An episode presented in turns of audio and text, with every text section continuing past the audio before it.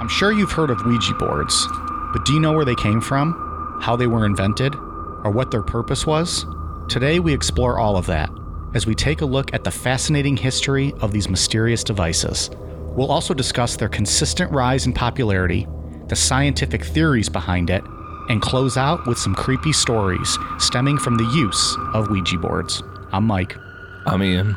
And I'm Dave. With spirits, history, demons, and death, stick around. This episode will not leave you Ouija bored. This is Necronomipod. uh, does not seem terribly interested to talk about the board. They continue to manufacture it, but last time I went on their website, they didn't post a history of the Ouija board, even though they have histories for Twister and the Game of Life and other very storied products that they sell. Uh, people are scared of Ouija. They don't want to attract boycotts from the Christian right. They don't want to attract somebody who's going to commit some kind of a crime and claim, well, the Ouija board told me to do it. And that's part of its history. We never seem to have been able to digest the Ouija board because it, it is an object from the age of spiritualism that has made it into slumber parties and basements and toy rooms all across the country. And yet there's this very frightening and weird urban mythology around the Ouija board. Ask anyone. So, Mike, how have the past two weeks been for you as the Necronomipod social media manager? Uh, pr- pretty easy. Why do you ask? I heard rumblings that there may have been some unhappy Michael Jackson fans on the Twitter this week. I think it's safe to say, guys, we've made it. we've made it. I did a little perusing of our Twitter account, and there were some uh, interesting things going on this week. So it got to the point where like people were just being so nonsensical and trying to maintain some professionalism. I just muted everybody that would like tweet something shitty. So I probably missed Yeah. a lot of tweets. Okay. I don't know. Right. Um, but it also makes me feel good because those people think that they're like they're like roasting us or or trying to like hit us with facts, and they're literally talking to air. Facts, bitch. Yeah. Hey, do you even square one? because apparently that is the greatest movie of all time. Apparently, Square One on Amazon Prime. It, it debunked everything ever said bad about Michael Jackson in the history of Michael Jackson. Mm-hmm. Literally, no one has ever heard of Square One except for 14 people who run their own. They have Twitter accounts dedicated to defending Michael Jackson. They do. Twitter accounts dedicated to defending Michael Jackson. and they search hashtags and they search tweets Yeah, and then they attack. they did. And in all fairness, we had one misworded tweet that I put out. Got my timelines mixed up because we recorded ahead. There was actually charges filed in the 2005 case, not back in 1993. Those were just allegations. We corrected that and apologized. They ignored that because why let facts get in the way of your They didn't know, want to hear agenda? it. They didn't like your apology. No, it wasn't even just they didn't want to hear it from what I saw. It was I got people retweeting, ignoring that, just going back on our main point. Sure, sure. And I want to be like, motherfucker, we corrected this. but I'm trying to be professional and, you know, didn't say that. So I didn't really respond to too many people. But I felt bad for you. I, I was laughing a lot, but I still felt bad for you. I honestly, after the first two days, I didn't see anything. So literally, I think those people might be still commenting. We are Yeah. not seeing any of it. And I just want them to know you are literally bitching to nobody. But I feel like it's that meme from South Park where, I don't know, it's the one dude's dad where there's cum all over the place. Like, you know, he's at the computer. Do you guys know what I'm talking about? Yeah. yeah, I think so. I yeah. feel like that's what they look like when they're arguing and like they get they they're allowed to get angry at people. Like they see someone post something bad about Michael Jackson, like, uh, uh, uh. how's that go, Dave? yeah, that's what they get like when when they see someone commenting about uh, Michael Jackson in any negative light. It got to the point where they were dissecting the photos that we used for our posts as to how we were manipulating it to for people to believe our narrative. wow. I literally spend four seconds a day looking for a photo to post. I Google search a photo, I find one that fits my need, and I post it. The fact that they think I'm photoshopping, they actually thought I cropped a photo of Michael Jordan and Jordan Chandler to just show them to and keep Jordan Chandler's f- family out of it. Right. Motherfuckers, I wish I had that kind of time. Mike, your Photoshop skills are legendary. They really are. Have you ever opened Photoshop? don't even know what how like is that an app? Like I know Photoshop's a thing, but like I wouldn't even know how to get it. Does Mike does that come in a Microsoft package? yeah, it's a it's Adobe. Oh, see? Well, I'm a dummy, so I don't know how to work Adobe. Uh, yeah, like they were breaking down things that we posted. Then they were so angry about them. They were not happy. so angry that I used the photo of Michael Jackson holding his baby over a balcony. Motherfuckers, I can assure you I did not Photoshop that one. saw it And that's on the real TV. deal. And, you know, go ahead and defend that. We're not going to listen and we're not going to look at it, but go ahead and talk to Thin Air on Twitter. I So- told you guys this wouldn't be a good idea. You had to have your Michael Jackson episode. I hope you're talking to the listeners on that one because they're the ones who demanded it and we put up with that shit. I told you. And I yet- put it off for a year, and this is why. And as much as they tried to discredit us, the downloads kept coming and coming and coming. Like we were at a Just like Peter Curtin, right? Boom. The thing is, is that it's specifically me, my opinions of it were very lenient on Michael. Very. I think we all were, were we not? ve- I mean, I came down on the fact that I didn't think that he actually molested Jordan Chandler or Gavin Arvizo. So and I just said I think there was some fishy stuff going on there. or something happening, but Yeah. I thought that those ones were for for money. So Yeah, look, the guy slept with little kids. I mean, does- you're not. He I believe it. Dave. You know- They will tell you that's not true. I believe that's what they'll tell you, Wow. dude. Square one, motherfucker. How- yeah, but how Macaulay dare you Culkin speak? Said it. How dare you Macaulay all? Culkin said that. Has Macaulay Culkin watched Square oath. One, Ian? Has Macaulay Culkin watched Square One? Because if he hasn't, mean- he can't speak on the subject. He lived it in real life. He slept in the fucking same bed as him. He said it on, under oath. Yeah, but man, I don't hashtag understand. Square One. Yeah. Uh, They're pretty ridiculous. In all seriousness, though, we did get one review on iTunes that I I, I, I think kind of perturbed me a little bit. Uh, uh, Although it wasn't This one really tickled your taint. Eh, you know, the other stuff was silly, but this one it was titled "Really," and but they did give us five star. I think they're gonna take that back. probably because they didn't realize how to leave a one star. and I quote: "Grown men giggling and making fun of Michael Jackson. We all know that whole ordeal was a train wreck, but the guy speaking in a soft, effeminate voice was just disgusting. That would be, that would be me. They're talking about." Yeah. Well, and I think the implication there is that I was doing some sort of gay mockery act, you know, voice with lisps and stuff, which I absolutely did not. So that's why I just I take offense at that that review. I agree. If Michael Jackson had a deep voice, I would have done a deep voice impersonation of him. I wasn't lispy or any kind of affectuation, you know, that sort of thing. If Michael Jackson sounded like Barney, I would have said, "Hello, my friends. Go ahead and spread your anus." That's how Michael Jackson talked, right? Uh, yeah, Michael Jackson talked like- talking. Yeah. If Michael Jackson talked like John Wayne, I would have said, "Hey there, pilgrim, spread your anus, and I'll make you famous." so, Uh, you know, and usually I don't do stuff like this, or I've never done it on the show before. But since we're talking about this review, uh, this person also said that they are the same age as Michael Jackson, so I pretty much knew him through his many stages.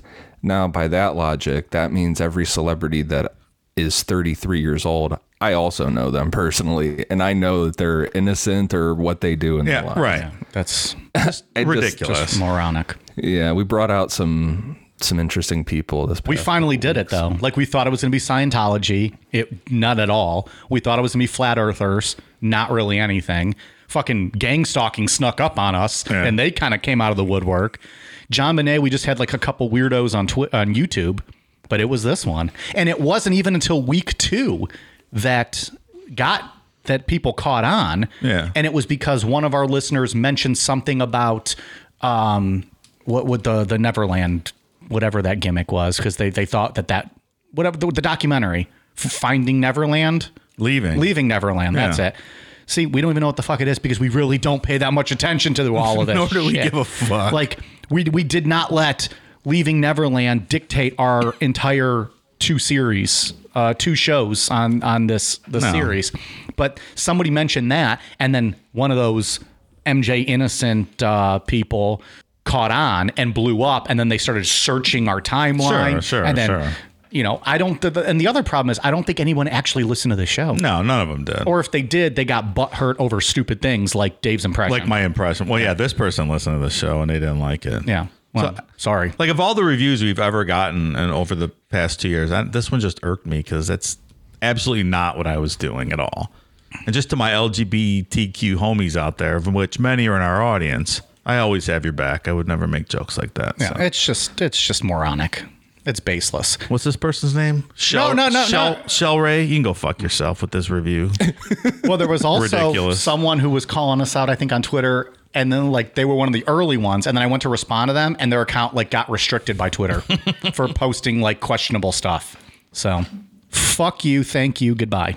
there you go. Boom. Anyways, moving on to other things.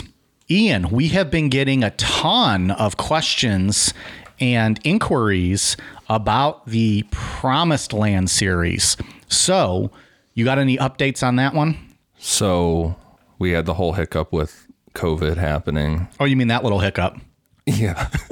COVID, never heard of her. yeah. And then uh it, just life got got a little crazy.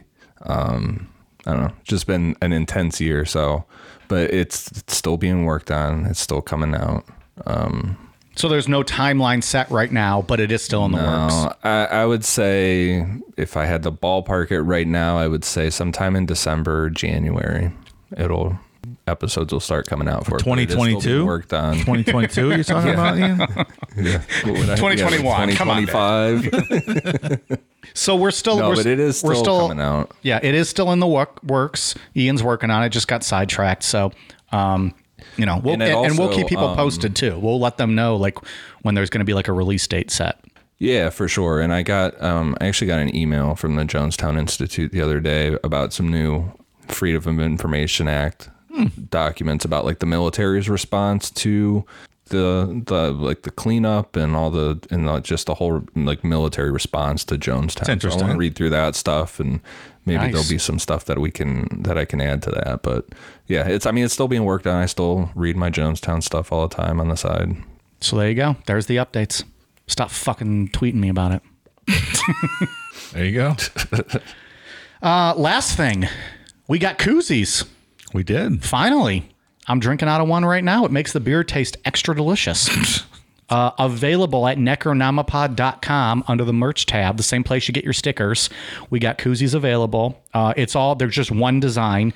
It's got the uh, the Necronomipod logo on one side and on the bottom, and then the Sweet Skull beer bottle logo on the other side, designed by listener Alex, who uh, was kind enough to let us use that logo. Um, so those are available. You can buy them a single, you can buy them in a three pack, or you can get a, a koozie sticker combination. Uh, all available at necronomipod.com. Uh, guaranteed to make your beer taste better. That guaranteed is backed by nobody. Good to know, Mike. Good to know. Let's get to it. It's October. It's a creepy month. It's scary. Ian, what do we got? Tonight we are going to be talking about Ouija boards. I would assume that everybody listening knows what a Ouija board is, but it's also known as a spirit board or a talking board.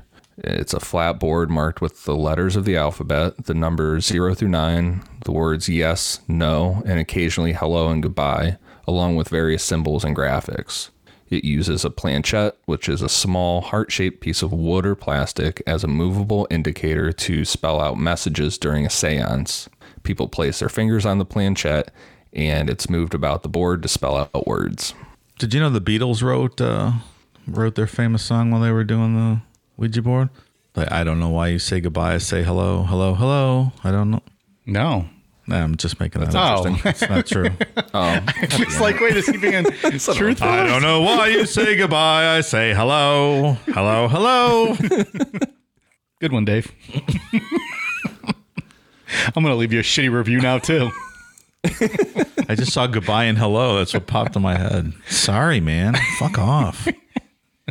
According to Ouija historian Robert Murch, who has been researching the history of the Ouija board since 1992, he said that when he started this, no one really, there wasn't anything concrete put down about the origins of it. Like no one had compiled this stuff. He was the first one to do it. As he dug into his research, he found that the Ouija board came out of the American 19th century obsession with spiritualism and the belief that the dead are able to communicate with the living. I believe we just covered this on our most recent uh, bonus show on Patreon. That's true. the spiritualism of the 19th century. We we covered a little bit of that in our show on the uh, Amherst poltergeist. And it makes sense that it would come out of this period. Spiritualism, which had been around for years in Europe, became popular in America in 1848 with the sudden popularity of the Fox Sisters of New York. The Fox Sisters claimed to receive messages from spirits who knocked on the walls to answer questions, and they traveled around recreating this channeling of spirits in parlors across New York. Spiritualism worked for Americans in the second half of the 19th century because it was an acceptable activity to contact spirits at seances through automatic writing turn or table turning parties in which participants would place their hands on a small table and watch it begin to shake and rattle while they all said that they weren't moving it. Kind of like the Philip experiment we uh I was just gonna say that, yeah, Yeah. With that that video, of the Philip experiment, with the table rolling around the room is just absolutely ridiculous. Was that in our Zozo episode? yeah, yeah. everyone's like, "Oh, we created Philip, and he's rolling the table around the room." The movement also offered comfort in a time when the average lifespan was less than 50. Women died in childbirth, children died of diseases, and men died at war. I mean, it wasn't the greatest time to be alive, I guess, right? Probably No. not. No. And there's a lot of great, you know, hoax stories from back in those days with the spiritualism, like with the sisters you just mentioned. When the knocking, I mean, how hard is it to make knocks? You know, so it's pretty It's- easy it's to not- fool people. You Sure. know, you got someone knocking behind the wall. And I think it's pretty much well documented that the Fox sisters were faking this. Yeah, of course. stuff. I mean, this was like a traveling show Yeah. with them. They're the Mary Vince Todd McMahon. They're the Vince McMahon's of Poltergeist.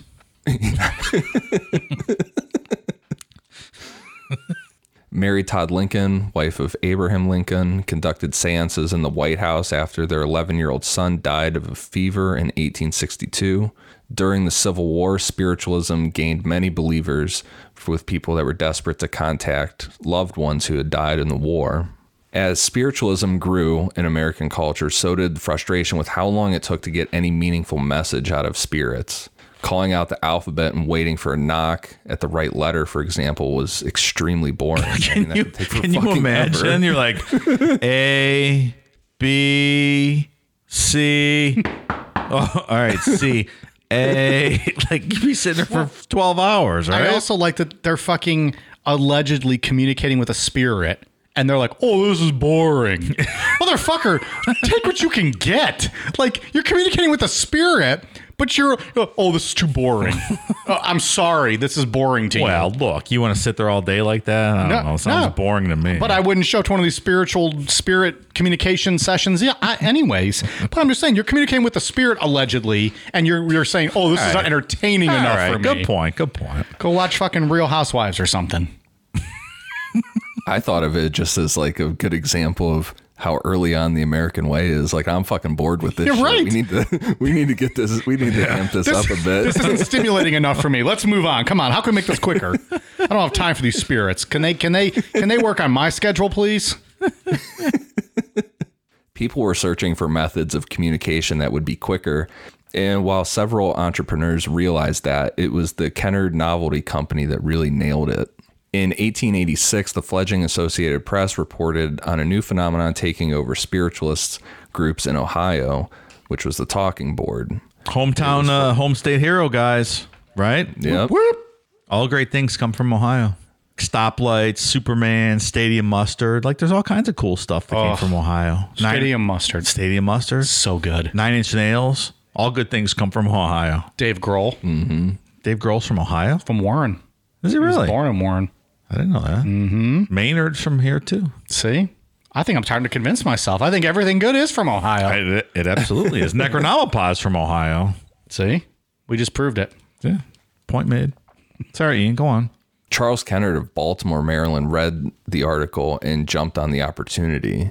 In 1890, he pulled together a group of four other investors, including Elijah Bond, a local attorney, Colonel Washington Bowie, and a surveyor, to start the Kennard Novelty Company to exclusively make and market these talking boards. The only issue they had was they didn't have a name for the board. That guy hailed from uh, Jim Bowie, famous Bowie knife. Died at the uh, Alamo. Really? Oh, re- I did a little research myself. How about that? Yeah, you still can't write an episode. One of these days I will. Dave's vulnerable the night after that review, so I'm just picking on him. He's showing his first signs of vulnerability after two years of doing this show. contrary to popular belief, Ouija is not a combination of the French word for yes, which is oui, and German ja. Yeah. Murch says Yeah. We. Yeah. We. That's so stupid. oh, good God. Murch says that based on his research, it was Bond's sister-in-law Helen Peters who came up with the name. Sitting around the table, she asked the board what they should call it, and the name Ouija came through. When she asked what it meant, the board replied, "Good luck." No shit. Why is it pronounced Ouija and not Ouija? Riddle me that, Ian. I don't know. Huh, Am. I pronouncing it wrong? I don't Is know. Everybody pronouncing it wrong? Uh, well, if, you, if you're pronouncing it wrong, we all are. So That's how I've grown up hearing it is Ouija, but it has an A. So why would that be? because we make up things stupidly here in America. Well, that's true. It's just a made up word, right? It doesn't really mean good luck. It doesn't mean anything. No, yeah, Correct. Correct. nothing. Which is very interesting because I always thought it had traced its lineage back to some interesting, you know, fucking Celtic high priest, high priest magic type stuff, or at least Aleister Crowley, something cool. It's a fucking board Nope. game, Dave. fucking American nonsense from the 8th to 19th century. God, America ruins everything. It's just I thought, Most things. I thought mean, it was cool. We did do a good job stopping, you know, Nazis and stuff, but but yeah, we were good at that. yeah, we didn't ruin that. So it's just made up. Like I thought it had a cool history or something. It's like fucking. Uh, We're ru- we're ruining people's like yeah, stories. That's terrible. That's not a good story. Like it's like Haagen Dazs ice cream. Like I always thought that was a fancy, you know, European Dutch fucking. I, No, some guy made it up. He thought it sounded foreign and people would like it. and He could charge more. Haagen Dazs. Well, you know what? He's right. It doesn't even mean anything. He's right though. People buy that. yeah, shit. it worked because Americans are Haagen-Dazs. idiots. yeah, but that Haagen Dazs thing. When I saw that, I'm like, are you fucking kidding me? That's crazy. I That didn't know was some high end fucking Dutch uh, something. Nope. Nope. American. Like Americans at Haagen Dazs, they'll pay double for that. What is this Hagen Days?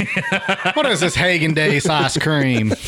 I'll have some of that. Give me some of that caramel. I'm a fancy boy now. I eat Hagen Days. Hey, Cletus, Cletus, you try some of this Hagen Days? this is much better than that Rouffle shit we get from Paris. You know who dethroned uh, Hagen Days? ben and Jerry, the greatest ice cream known to man. So once the name was decided on, they knew that they couldn't if they couldn't prove that the board worked, they wouldn't get a patent. Bond brought Helen Peters to the patent office in Washington with him when he filed his application. There the chief patent officer requested a demonstration. If the board could accurately spell out his name, which was supposed to be unknown to Bond and Peters, he'd allow the patent application to proceed. They all sat down, communicated with the spirits, and the planchette correctly spelled out the patent officer's name. Whether or not it was mystical spirits or the fact that Bond, as a patent attorney, may have just known this guy's name, it's unclear. But on February 10th, 1891, a patent was issued for the Ouija board. That's how our trademark for Necronomipod got approved. Same exact way. Yeah, our attorney flew there with a Ouija board and uh, spelled Necronomipod and got approved. Boom. Our dongs arose from the board, and the guy was like, "Oh, that's got to be true." These guys must be sponsored by Blue Chew, and we were like, "Nope, that's all- El Natural." The first patent offers no explanation as to how the board works, it just says it does. By 1892, the Kennard Novelty Company went from one factory in Baltimore to two in Baltimore, two in New York, two in Chicago, and one in London. And by 1893, Kennard and Bond were out of the company due to some internal issues and arguments about money. By this time, a guy named William Fuld, who had gotten into the fledgling company as an employee and stockholder, was now running the company. So fledgling, it wasn't doing very good off the top. Then they probably struggled. Yeah, I mean, they had a ton of success with this, but it was, the, uh, it was a lot of infighting and, Yeah, and money yeah. stuff. Like people were getting greedy with money and Good idea, bad management. yeah. It's a curse. I hate to see it happen. Not with Cool Down Media though. Well, thus far, come on. Runs like a charm. We just got through our toughest two weeks in the history of this show, Dave. Let's, let's we'll see what happens here. In 1898, with the approval of Colonel Bowie, the majority shareholder and one of two remaining original investors, Fuld licensed the exclusive rights to make the board. What followed were boom years for Fuld and frustration for some men who had been in on the Ouija board from the beginning. Public fighting over who'd really invented it played out in the pages of the Baltimore Sun, while rival boards were, were started and, and failed. In 1919, Bowie sold the remaining business interests in Ouija to Fuld for $1. Damn, how about that? That's interesting. One dollar. In fact, you just want it out. Apparently. The board's instant now prolonged success showed that it tapped into a weird place in American culture. It was marketed as both mystical oracle and as family entertainment.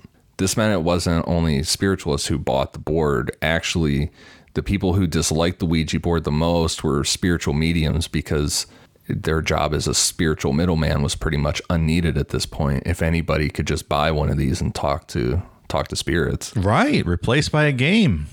Out of business by a piece of cardboard. Right. I mean, come on. the day a piece of cardboard can take over my job for me, I'll just walk away. Is that it? We'll, we'll buy you out for a dollar. Spoiler alert, ain't gonna happen. Cardboard ain't got this wit. So I'm gonna do a cardboard cutout. I'm gonna put your face on it, and I'm gonna sit it in a chair right here for next week. And we'll Oh, just see. use the soundboard, Yeah, Dave. and we'll see how my, it works. My greatest hits. I'm gonna interview you with sound cuts, and we'll see. Mike, what is your favorite thing in the world? I'll just play the wet ass pussy Oh, I thought you were clip. gonna play something. I don't have it. During the Great Depression, the Fuld Company opened new factories to meet demand for the boards. Over five months in 1944, a single New York department store sold 50,000 of them. Fuck. It, in 1967, the year after Parker Brothers bought the game from the Fuld Company, 2 million boards were sold, outselling Monopoly. That's huge. Interesting thing I read about that year, too, is because the Vietnam War was going on. Like this Murch guy that researched this and, and other people um, were attributing the sales of, of the Ouija boards to guys dying in Vietnam. Oh my god, that is That's very sad. that is awful. Well, and like we said earlier, it was a lot of this stemmed from the Civil War too, when people were dying. Sure, sure, sure. Or was that last episode? No, I'm mixing up my Oh, episodes. Just now. Did you just know? This was like 10 minutes ago. Yeah. You did. I'm sorry. You're right. I'm getting my Poltergeist episode mixed up because it's the same timeline. So I guess when the war, like you know, when when young men are dying over there, the families want kind of some closure. Of course. The same as it's always been, sure. I mean, it was always the original intent of these things, whether it's spiritualism or board games or whatever it is. Right. What's your favorite board game? Hmm. I do like Monopoly. Clue is also fun. Clue was always a fun game. I also was a fan of Connect Four. I don't know if it's on a board game, but Connect Four 4 is is fun. fun. Yeah. I'm gonna go with those three. All right, those are good. Ian? Monopoly. Monopoly is fun. It's a classic. It's just like it's a time consumer. Like you got to sit, you got to prepare yourself for a couple hours. Yeah. But I always like Risk. I don't know if I ever really played Risk. Risk, Risk is is the good. best. Hmm. Or Balderdash. That's a fun game. I don't know if I played that. I, no, I've played Baldur. That's where you got to write fake definitions and try to fool people Yeah. into picking yours. Yeah. Yeah. That's fun. People are gullible. Stupid people. Let's capitalize on them. so like lots of things in America and, and with like the paranormal and different things like that. When The Exorcist came out in theaters in 1973, kind of changed the game for everything. In the implication that 12 year old Regan was possessed by a demon after playing with a Ouija board by herself changed how people saw the board. Murch said, quote, It's kind of like Psycho. No one was afraid of showers until that scene. It's a clear line. Before The Exorcist, film and TV depictions of the Ouija board were usually jokey, hokey, and silly. I Love Lucy, for example, featured a 1951 episode in which Lucy and Ethel host a seance using the Ouija board. But for at least 10 years afterwards, it's no joke. The Exorcist actually changed the fabric of pop culture. That's uh that's interesting. I mean, because as long as I can remember, it's been kind of a you know a dark and ominous kind of thing. The Ouija board. So it's interesting that back in the fifties, it was just kind of a hokey jokey kind of. Lucy, I'm home. Let's play with the Ouija board. That's just completely different than you know. I agree. now we got Davey Ricardo. I uh, like that one.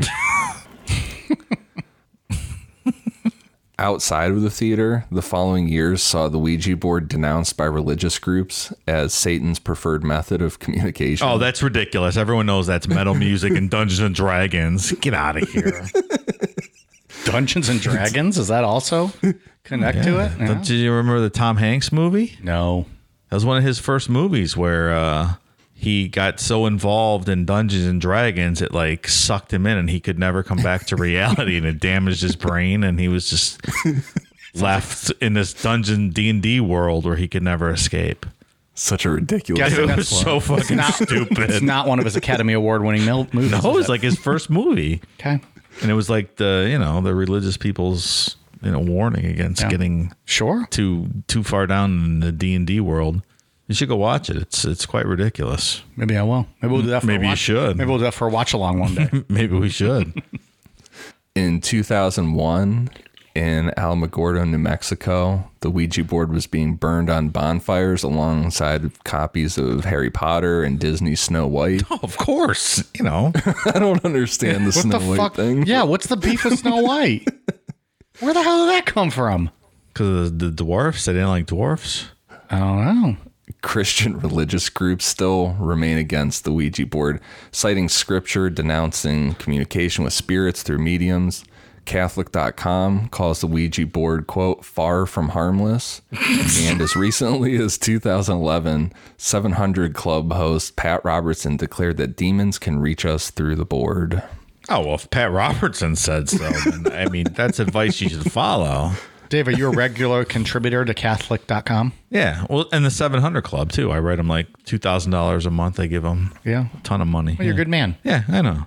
Catholic.com. Yeah, 700 Club was that? What? which was the one that? What? What did Ernest Angley host? nine nine and nine. The nine and nine. Is that more local though? Like that's not. It's from here. I bet. But I feel like it got some like I think nationwide it. I think it did. Hell. It's something ninety and nine nine. The something 90 with and nine. Yeah, you're right. Something Nine, nines. nine. Patrick, uh, Patrick, Pat Robertson was the 700 Club. I mean, I don't understand how Ernest Angley's still alive. He's got to be at least 146. is he still alive? Did we talk about he this? Yes. He just got in trouble. Was that last year for some sexual abuse allegations? Yeah, oh, he, so he was like fucking like the like one like one of his assistants. Oh, that's weird. Also, his can we his ears are so big. Honest to God, on any of our heads, they would go from the top of our head to our chin. they are huge.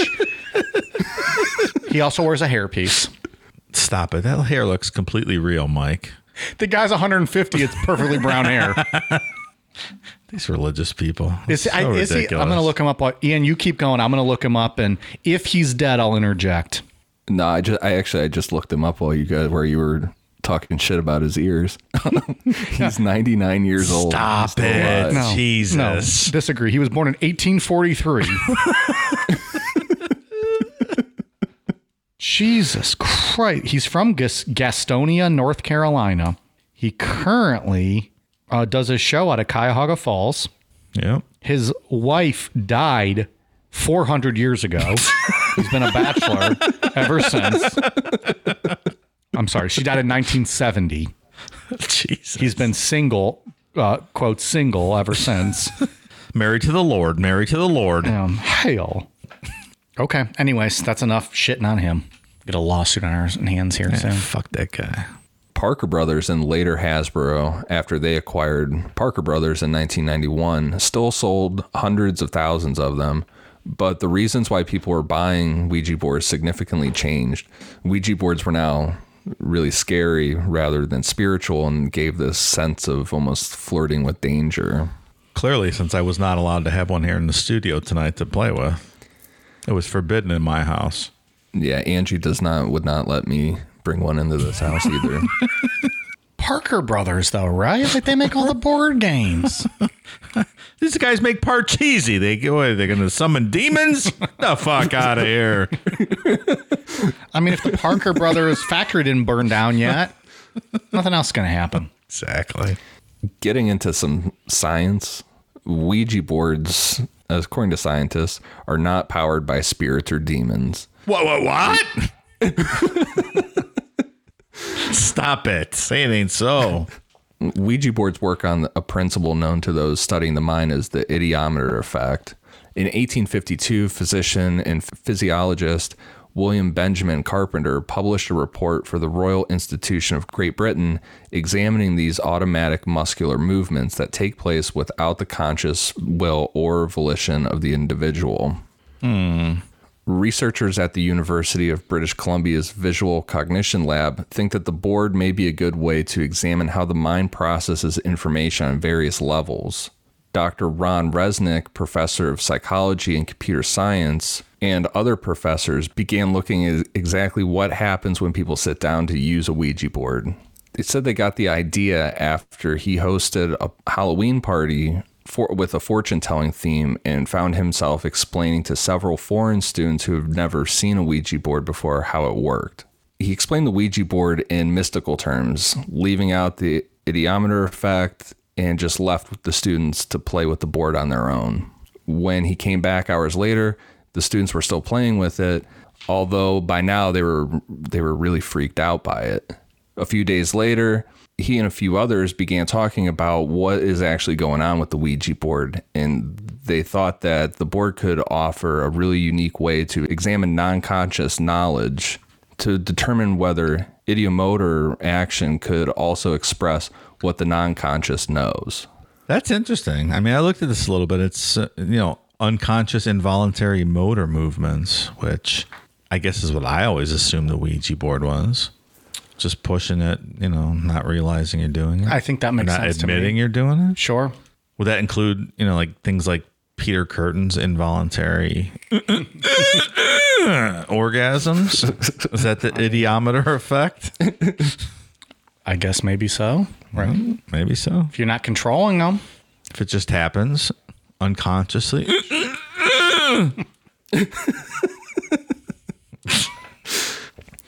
Their initial experiments involved a Ouija playing robot. Participants were told they were playing with a person in another room via teleconferencing. The robot, they were told, mimicked the movements of the other person. In actuality, the robot's movements simply amplified the participant's motions, and the person in the other room was just a way to get the participant to think that they weren't in control. Participants were asked a series of yes or no fact based questions and expected to use the Ouija board to answer. What surprised this team of researchers was when participants were asked verbally to guess the answers to the best of their ability, they were only right about 50% of the time, which is, you know, a typical result for guessing. Yeah, like uh, when- flipping a coin. Right. Yeah. But, but when they answered using the Ouija board, believing that the answers were coming from spirits or some someone else, they answered correctly upwards of 65% of the time. This left the team believing that someone's non-conscious was a lot smarter than anyone knew. That's interesting. Maybe uh, sleep paralysis Mike has seen all of these great classic films that uh, regular Mike is not.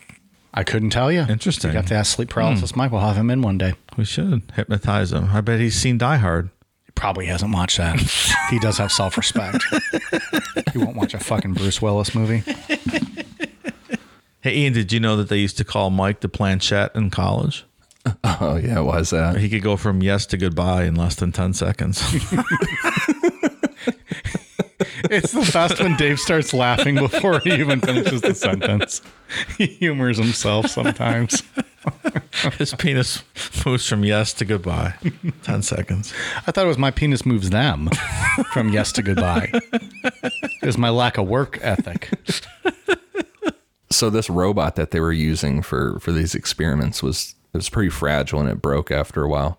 Um, but they still wanted to pursue further research into the board. They came up with another experiment, and this time, rather than a robot, the participant actually played with a real human. At some point, the participant was blindfolded, and the other player quietly took their hands off the planchette. This meant that the participant believed that he or she wasn't alone, enabling the kind of automatic pilot state that the researchers were looking for, but still ensuring that the answers could only come from the participant. It worked, and Rensink said, quote, Some people were complaining about the other person moving the planchette around. That was a good sign that we really got this kind of condition that people were convinced that someone else was there. Their results replicated the findings of the experiment with the robot that people knew more when they didn't think they were controlling the answers. And they reported their findings in the February 2012 issue of Consciousness and Cognition. And, and that's what you get when people play too in groups, right? Everyone thinks everyone else is moving it and they're not, but in actuality, everyone's moving it. Yeah. Yeah. Have you guys ever played? I don't think I've ever actually played with a Ouija board. I've never actually even seen one in person. yeah, it's, it always Oh, seems I've silly to uh, me. I'm sure Ian has. I've played with them many a times. It's Any fun. any fun experiences? Just like Dave said, like everybody's like, "Oh, you're moving it. You're, mo-, you know." Yeah. yeah. Like I want to summon fucking demons, man. That's what I want to see. I want to see a demon come out of the board. And this is why your wife won't let you have it Um, that is true. that is true. The experiments show that the Ouija board could be a very useful tool in investigating non-conscious thought processes.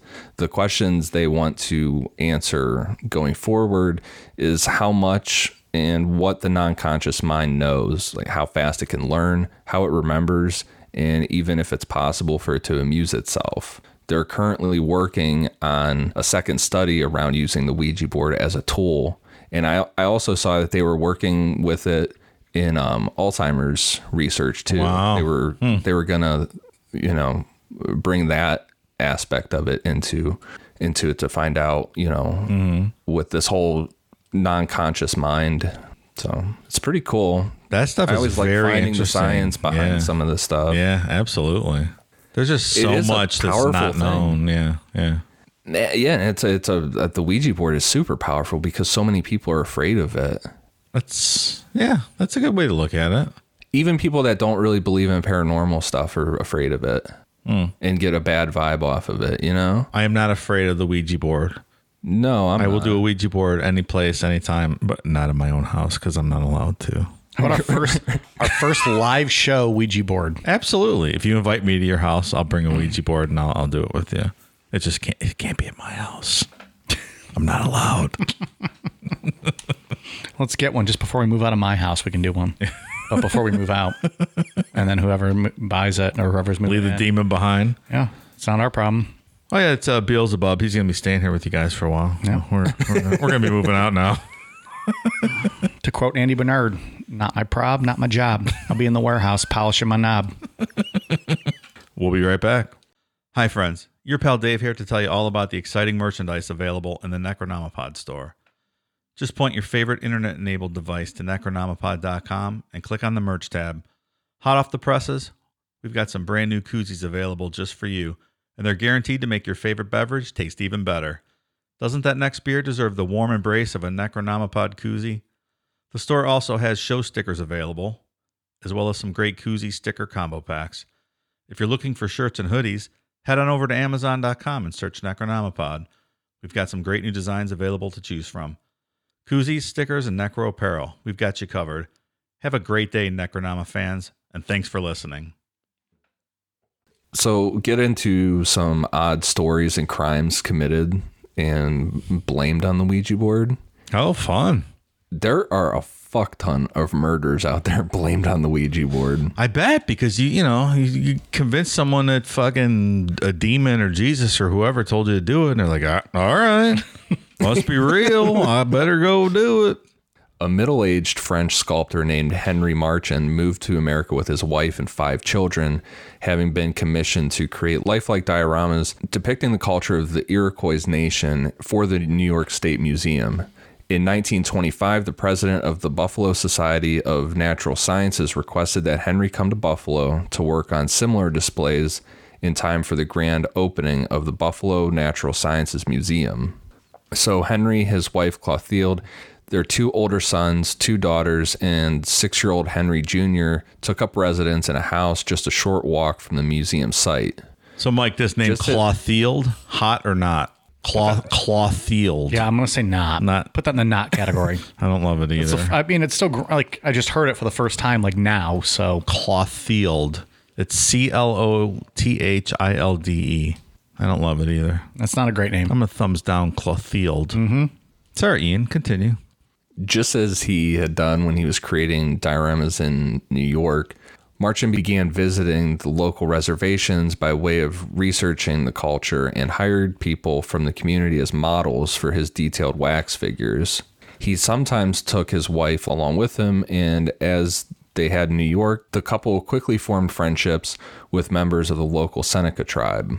In Henry's case, some of those relationships with Native American women became more than friends, which he would much later claim that his wife had no problem with. But Oh, swingers in the 1800s, huh? I mean, or 1900s. Sorry, early ni- early 20th century swingers. Got it. while Henry and his older sons were, were out working on these dioramas, his wife spent her time painting local plants and animals and hiking in the woods collecting wild mushrooms. On March 7th, 1930, Clothilde was at home alone when she heard a knock on the door. She answered to find a 66 year old Seneca widow named Nancy Bowen, who she recognized from her visits to the reservation, so she invited Nancy in. Nancy, who was not fluent in English, asked her, quote, You witch? Clothilde probably thought that this question was a joke and just replied yes. Nancy then attacked her, attempting to beat her with a hammer.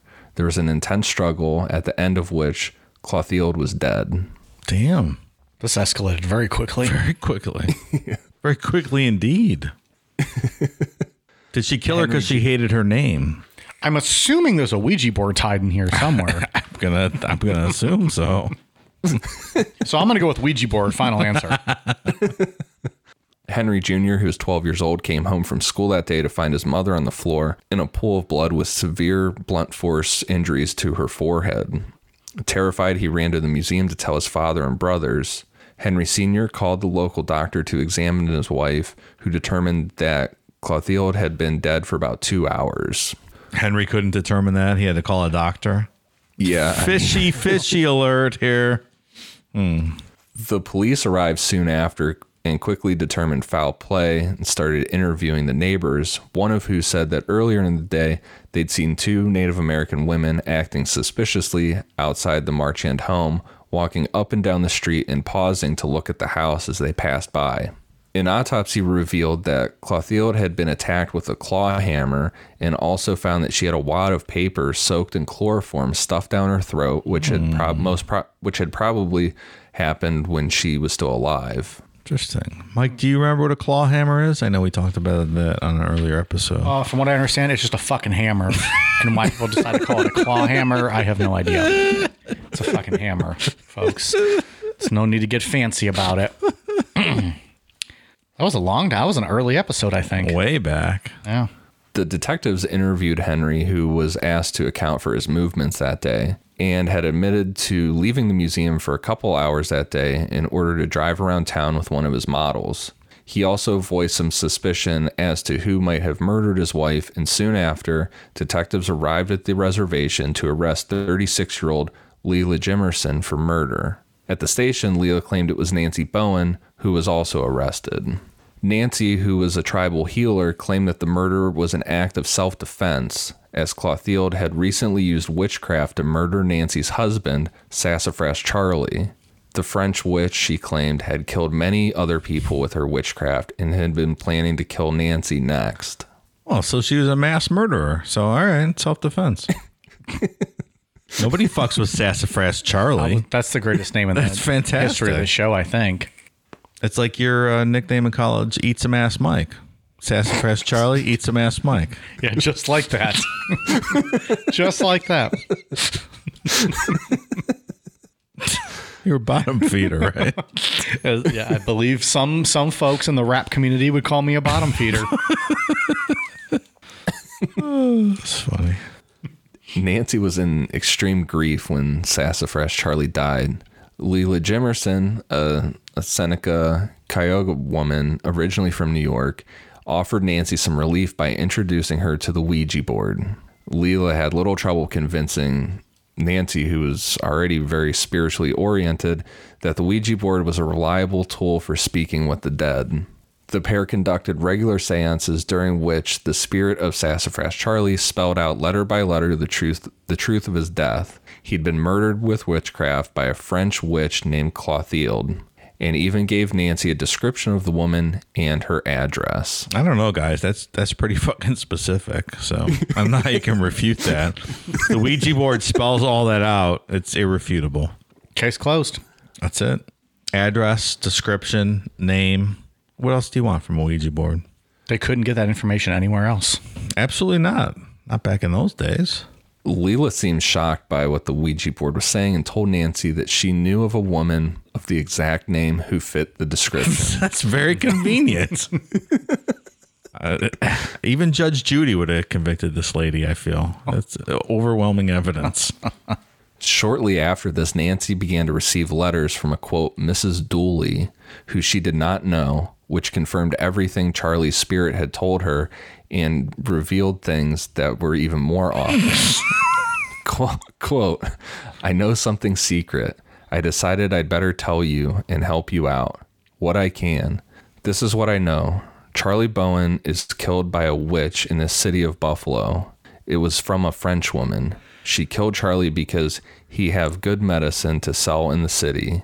Her witchcraft didn't work so good, so she decided to kill him. She kill many, many that way, Indians and white. But let me tell you more. She said she fixed another doll, the same this doll is his wife Nancy. Self defense. Eh? Preemptive strike, if you will.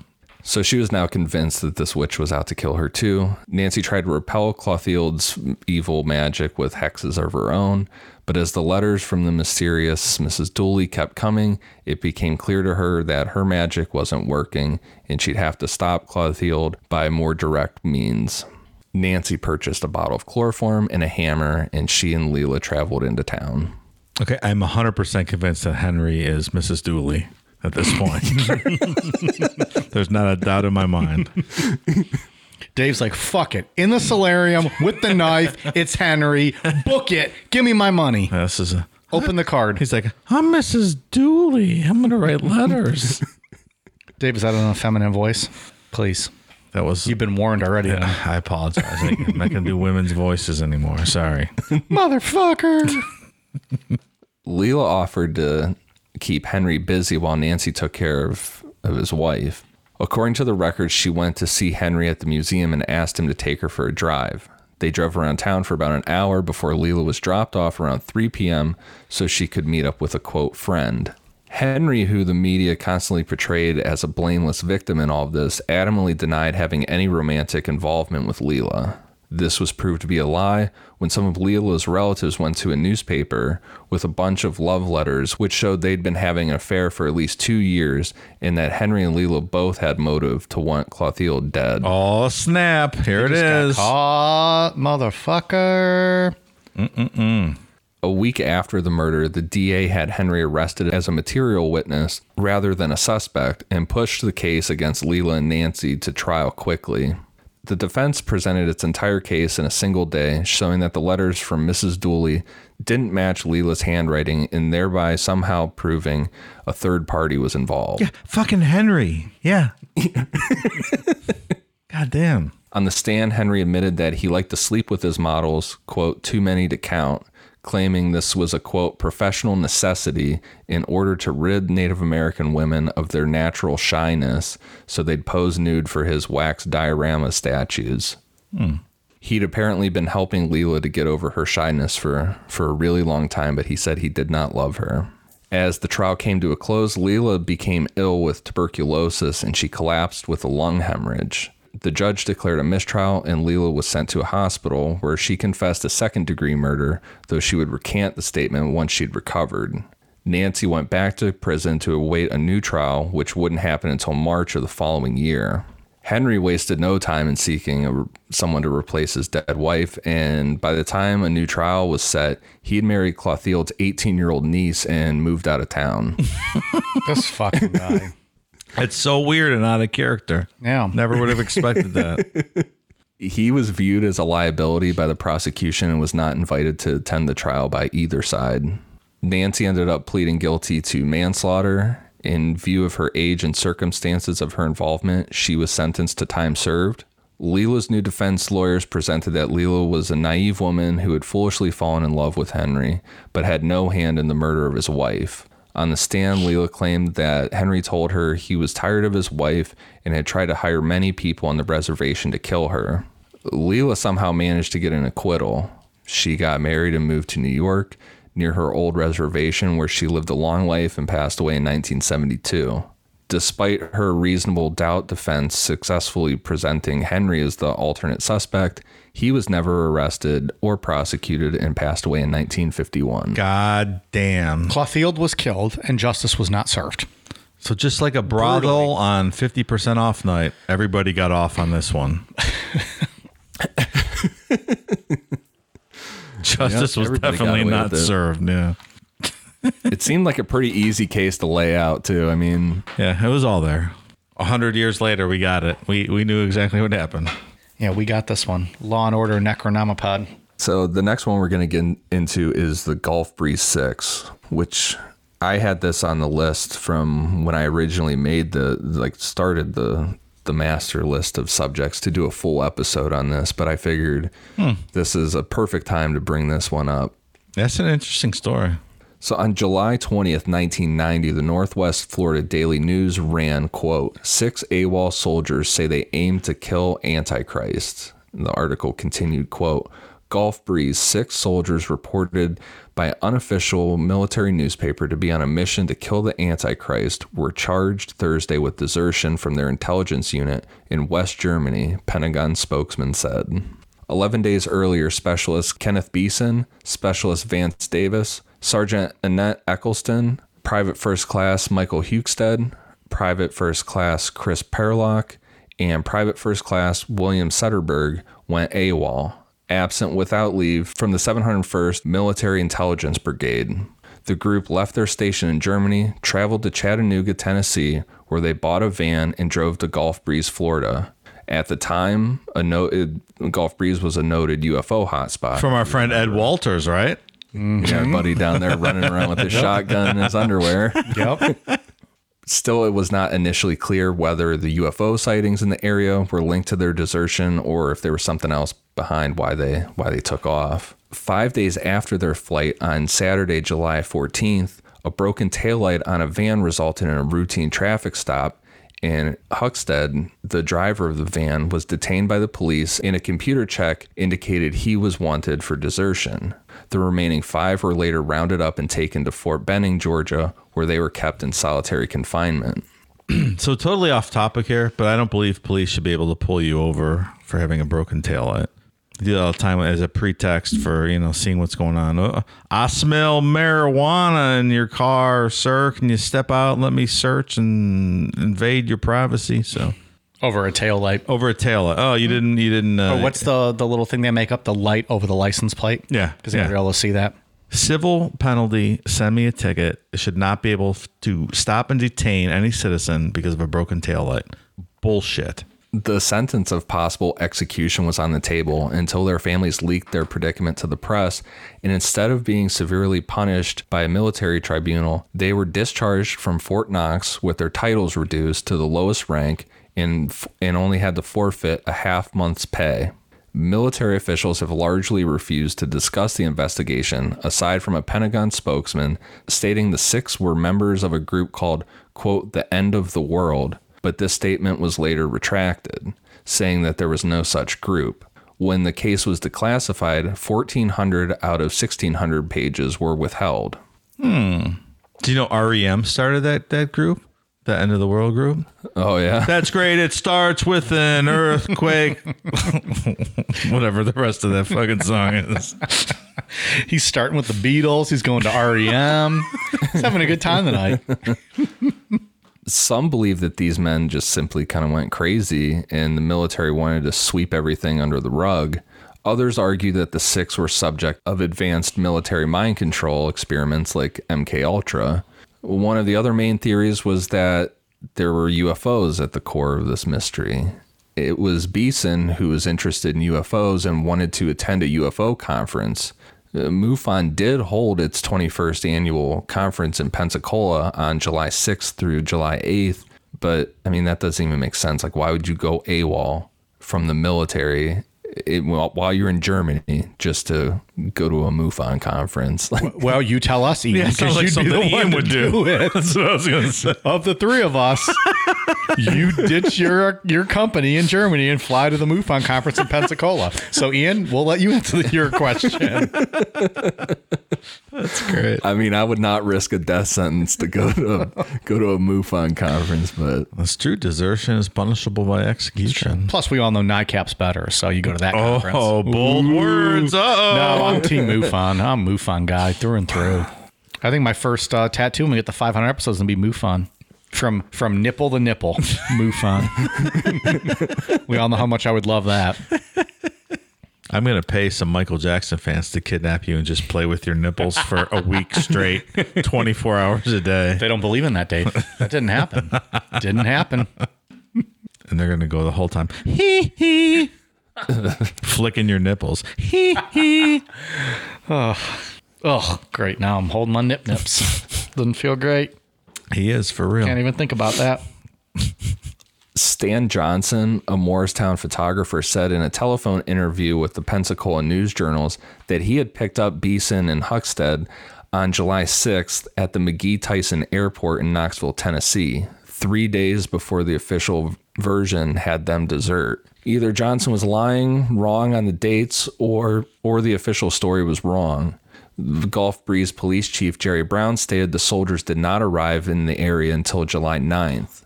Beeson was said to have spent the night of July 7th with his sister and her husband, Carol and Charles Reed, at their home in Talbot, Tennessee, according to the Knoxville News Sentinel. Why was this guy picking him up at the airport? Yeah, I don't, I don't really know. That's a curious I- I part of don't the story. where- yeah, like was he old friends with them or something from growing up, or did were they going to give him a story? I'm curious as to why he was picking them up. And, and this is kind of where the investigation stopped. It, there wasn't much released about it. Military people weren't talking about it. And it just kind of left like a bunch of UFO people thinking it must have had something to do with the UF, with UFOs and others thinking MK Ultra, you know, there there was something with MK Ultra behind this until Vance Davis published his account in the 1995 book Unbroken Promises. So he's coming clean now. Yes. All right, let's see what he's got to say here. Davis states as a teenager, he had enrolled in the Silva mind control courses and mastered techniques of self hypnosis through active imagination. During one of his trances, he met a green skinned, yellow dressed alien female named Kia, who over one night corrected his flat foot his flat footedness. Can she? I have flat feet. Can she correct mine? Give me some fucking arches. Dave, just go buy a Kia. Does that Kia work? Sportage, I Kia, think. Kia Sportage. Yeah, and get one of those.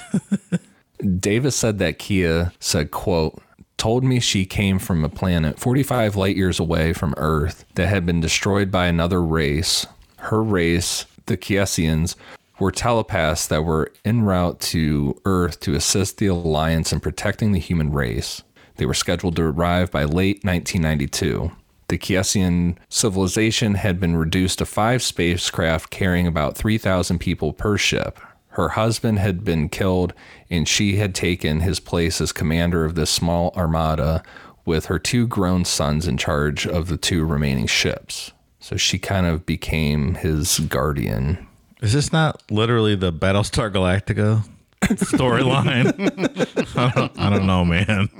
This sounds like Battlestar Galactica to me. I would not know that, but Okay. So, so you're like, you're thinking like, well, okay, so what does this guy, this Davis guy's Billy Meier style claims have to do with Ouija boards? Yeah, right. Right. These guys going AWOL.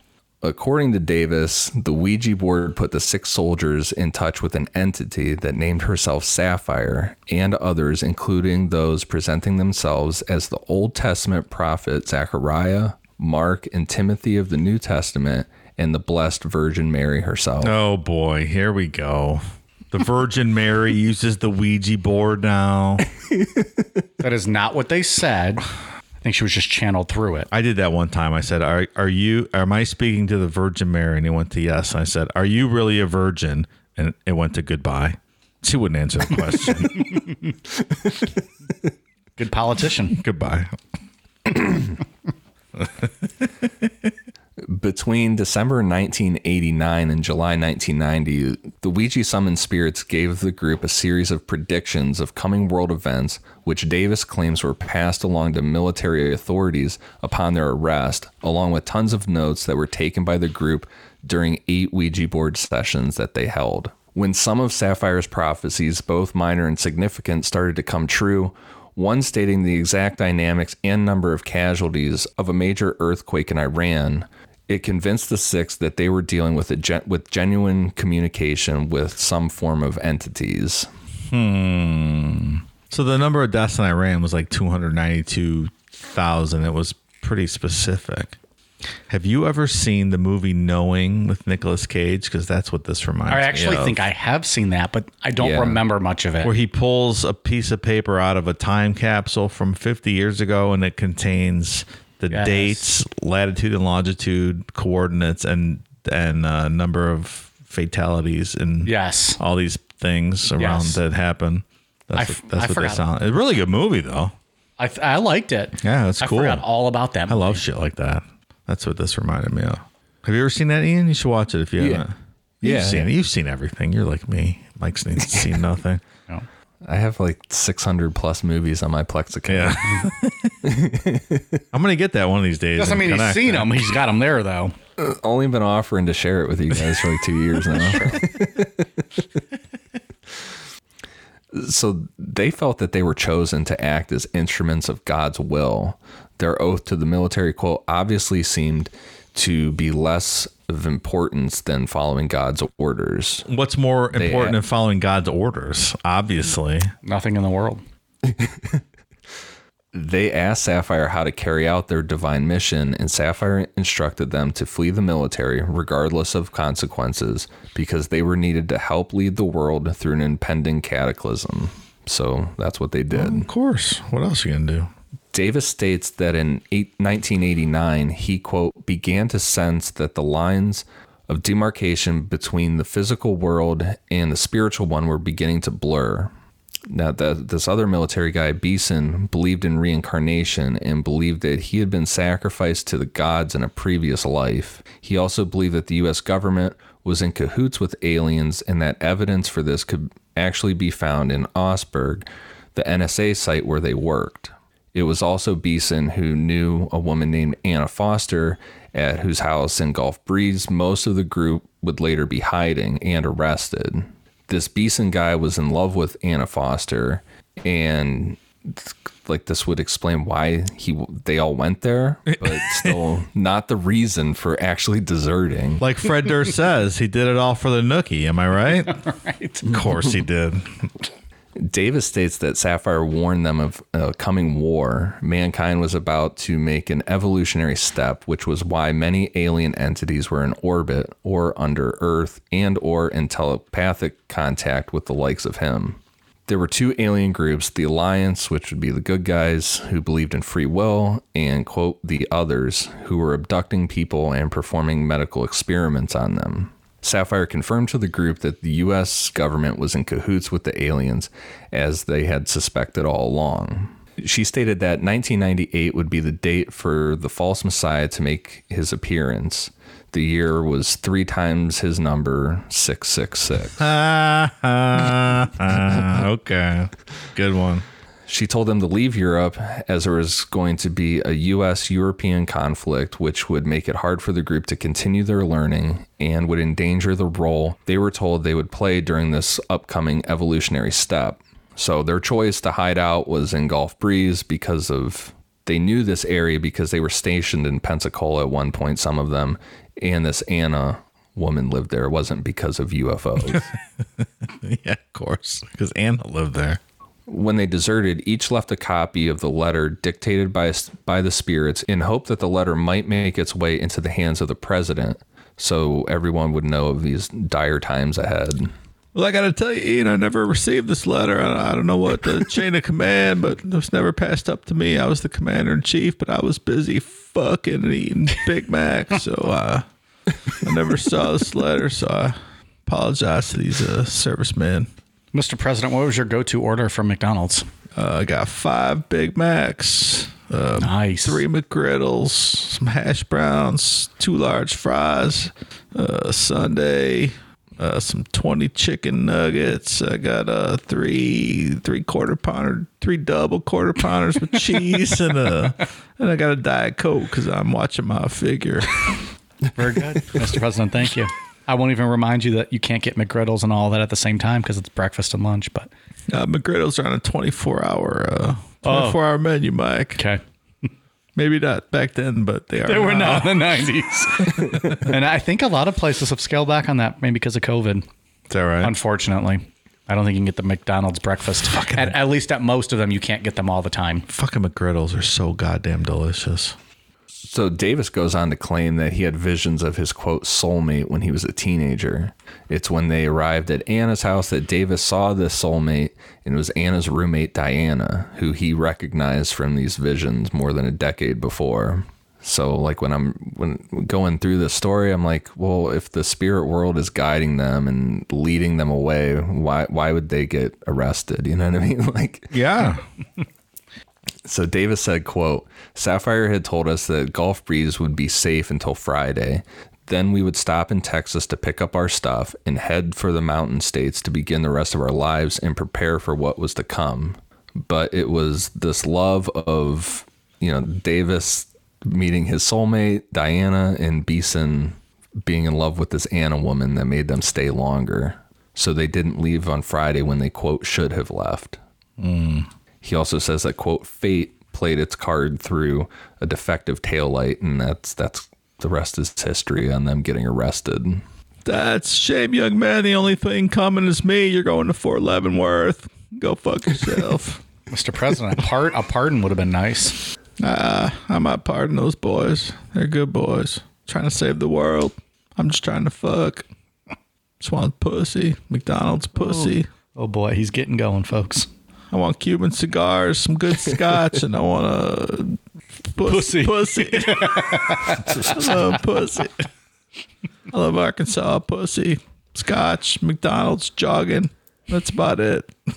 I thought you were saying Arkansas pussy, and I was like, no, sir, Arkansas pussy's the best pussy out there. sir, Come on, Mike. You ever been to Arkansas, Mike? Mr. President, please. You ever been to Little Rock? Put your cock in Little Rock. It's great. Ian, keep talking. Quick, go. Start saying something.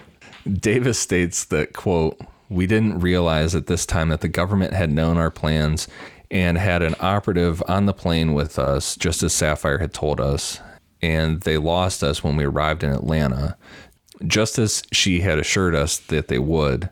But the quote best evidence that they were indeed monitored is how they were arrested at Anna's house. Huckstead swore that he did not tell authorities where his fellow deserters were. Remember, he got pulled over with that tail light, and then they were all arrested. Yeah, right, right. Still, they, I mean, they were, you know, quickly that same night, they were all arrested. If that's true, it suggests that someone really did know where they were. And if that was the case, Davis's notion that the government knew where they were where they were headed to desert and followed them through their desertion would make sense if he really didn't tell anybody or tell on them. Mm-hmm. We haven't done an episode on, on remote viewing yet, but based on what we know, that the government for a period of time was into some really psychic ideas with the Stargate project. So it would be interesting if the government threw some experiments with Ouija boards into the mix. Major Ed Dames on uh, all those Art Bell calls. Yeah, He was and the I mean, guy, yeah. remote viewing and MK Ultra, Project Monarch, the you know one of the sub ones of MK Ultra where they're trying to make a fucking Manchurian candidate. Mm-hmm. I mean, throwing a Ouija board into the mix is pretty tame for some of the stuff. Yeah, of course. Not true. And why not? Not untrue. It's also interesting to note that Davis's career with the military and the NSA started at Fort Meade, where the Stargate project on remote viewing was started.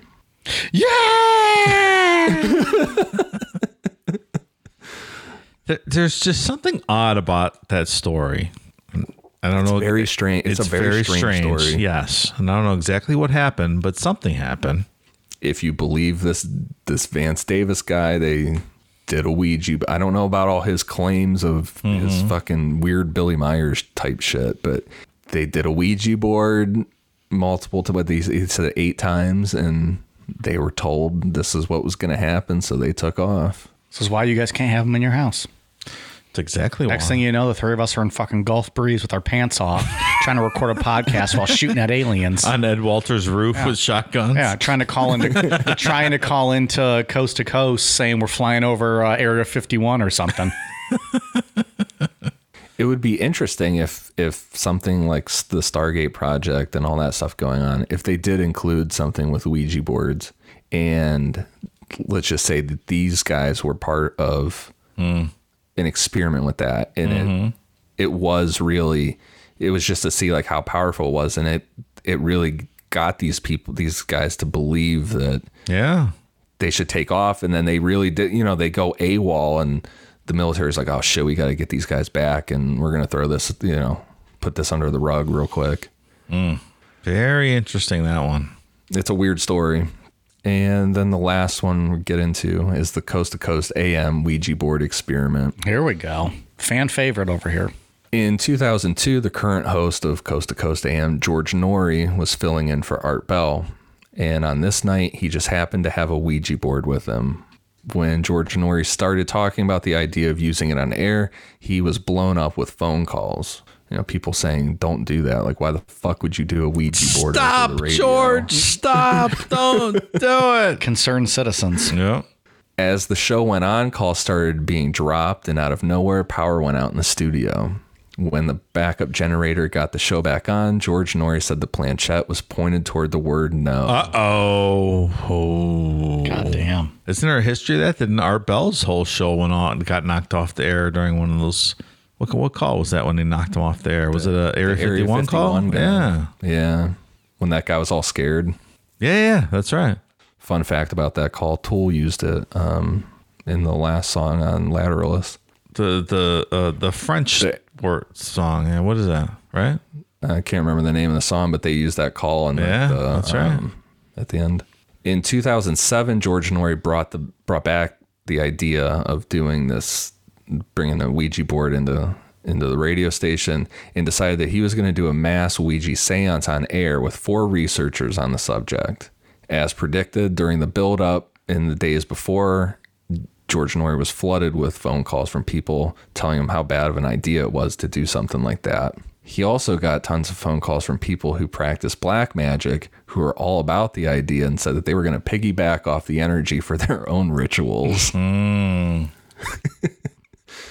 Ultimately, George Noory's big Ouija board seance on air was canceled because he and others at Coast to Coast AM figured that there would be a large portion of listeners that would probably blame his seance for everything bad that happened in the world going forward from the, the moment he Pussy. did this. Pussy. Art Bell would have done it. I think that's probably a pretty smart move by them because they would have been fucking shit shat on by everybody after doing this. Well, uh, yeah, I mean, Art got shit on for the fucking uh, Hale-Bopp Comet thing. He had That's to go true. on and apologize for the Heaven's Gate people. That's right. People suck. It's not really the apologize for shit. yeah. So it's not really the history of the Ouija board that I thought. I thought there was more to it, but I don't really think there is. I think the history of the Ouija board is, is simple. It's the stories that spawned from it Yeah. that are more the thing. Like you just Yeah, think I mean, I know there's there's believers and stuff in it that you can you can go down a whole route of mm-hmm. of magic and Aleister Crowley with it and things mm-hmm. like that, but this is just the general history. This was just a general history of it, and then some cool stories. It's almost like the idea of a tulpa, and in a sense that so many people are afraid of it that it can actually convince people to do something. You know what I mean? Mm-hmm. It's not not really a tulpa, but I mean, kind of the same realm a little bit. But it's just weird on a mass scale that people that aren't afraid of paranormal things or maybe don't even generally believe in that get a weird vibe off the Ouija board. It is an interesting phenomenon. I just thought it went a little deeper than it actually did. Yeah, I'm not creeped out. It's like by a it. Yeah. like a connect, collective consciousness thing almost. Absolutely. Yeah. Exactly. With a bunch of people. Yeah, Right. Exactly right. I, I wanted to do a Ouija board for the show. Well, I think that's a whole separate show, right? We'll do a Ouija I wanted board the for like, three a, of us to do one. for like a bonus show or a live show. We could do a Ouija board. I mean, I'm not sure how great of podcast content that's going to be. We'll do one at our live shows. Oh, that'd be fun. Fucking thirty thousand people just looking at us, Dave. Thirty thousand. just looking at us like Thirty thousand. Yeah, I mean, we probably sell out Cleveland Brown Stadium easily. What sixty five thousand? In Sync is going to open for us. Yeah, they watch us do a Ouija board and just push a Yeah, little thing yeah. around, drink Miller Lite. Okay, It'll be right after your, your trivia segment with uh, two lucky audience members. sure. We'll pull from a sixty five thousand uh, capacity crowd. Come on up, do a trivia against me. You can win a koozie. Koozie, yeah, and a beer from our cooler that we'll have on stage because we'll be drinking the entire time. We'll fill your koozie with a beer and then right. get the fuck back to your seat because we have insurance liabilities, so don't fall. Just thinking ahead. Just thinking ahead, and trying to be safe. You're always thinking. I don't want to get sued fantastic. because someone fucking falls off stage drunk, and the next thing you know, we're, we're out of business because they broke their fucking neck. It's an interesting show. Not what I thought. I thought it went a little deeper, but I'm glad I know now. Fucking Milton Bradley over here making Ouija boards, That's right. or whoever it was. It wasn't Milton Bradley. Parker Brothers There it is. The rival. Sorry. Excuse me, Parker Brothers. I didn't mean to insult you. and Hasbro. All right, good story, Ian. Thank you. Yeah. It was fun. It was fun to research. I like the and and I got an excuse to dig into the Gulf Breeze Six more Yeah, for sure. Because that that that one to me that's just such a weird story. And like I said, I had that on the list to do a full episode on it eventually. So Well, we got it in on this one and it all made sense and told the story of the old Ouija board. That's it. All right, Ian, you got anything else to add to this one? nope. Dave, you got anything else to touch base with on this one? Nope. Okay. Uh, we do have some shout outs. God damn, we have a long list of Patreon uh, shout outs. Let me make my way through this. First of all, I have a correction on a name to make. Oh boy, here we go. So, correction to Lily Burrell. Apparently, I butchered that name last time. So, um, I think that might have been on Michael Jackson Part 1. Anyways, Lily Burrell, shout out to you. Thank you very much. Hope I made that one right. If not, let me know. Thank you to new patrons Manda Banana, Jesse Ritter, David Riles, Barry McCockiner. Wait, wait a minute. Barry McCockiner. I'm reading this for the first time right now. Barry McCockiner. Nice. I love it. Good stuff. Opal Opal Waite, Anna, Jonathan Elkins, Dean W, Catherine Foley, Kate Dunn, Lynn Dalhover, Michelle Poach, Dominic A. Graham, Susan McDonald, Brianna Hammond, Stacy Roberts, Kara Mu- Mumel, Michelle Branham, Shauna, Grace Peters, Mary Archambault, Tech Effects, Terry Schramm, David Briggs, Kelsey Costanzo, Christy Underwood, Justin Wynham, Kyle, Nick Harris, Kathleen Haig, James Peterson, and Joel O'Day. Thank you guys very much. We are at patreon.com slash necronomipod. Ian, what do you got? For iTunes, I have one for Land and Love, Tech Effects, Idiot McStupidface, Sounds like one of our listeners. Mickey Mouse 1398, Bitter Buckalick, Wait a minute. What was that? Dave's having a good time with these catching these ones. Bitter buttlick? No, no, Bitter Buckalick. Oh, Am I- Well, now I feel bad if we made someone's friend with someone's real name. I thought they said bitter butt lick. I thought he- so it tastes like uh, pennies in your mouth, right? If you're eating the wrong kind of butt. but I eat tastes like filet mignon. Megan Thee Stallion's butt, of course, Dave. Oh, I'm sure it tastes. I'm a bottom feeder for Megan the Stallion. It's like filet mignon. well, you bet it is. I think that's it. We threw him off his game now. He's like, fuck, I'm not even saying these rest of these names. These jackasses are going to make fun of him. The few good listeners we have left after that Michael Jackson series. Uh, yeah, and that was it. So thank you guys for for the awesome reviews. Okay. Hashtag square one. I'm watching it this weekend. Yeah, no, you're not. No, None of us are. I'm not. And you know what else you're not watching? Finding Neverland or Leaving Neverland. Nope. Because just that's not going to happen. Nope. I turn it on for ten minutes. I'm like, yeah, I don't, I don't really want to watch this. If you only would have told them that, Dave, they might have been on your side.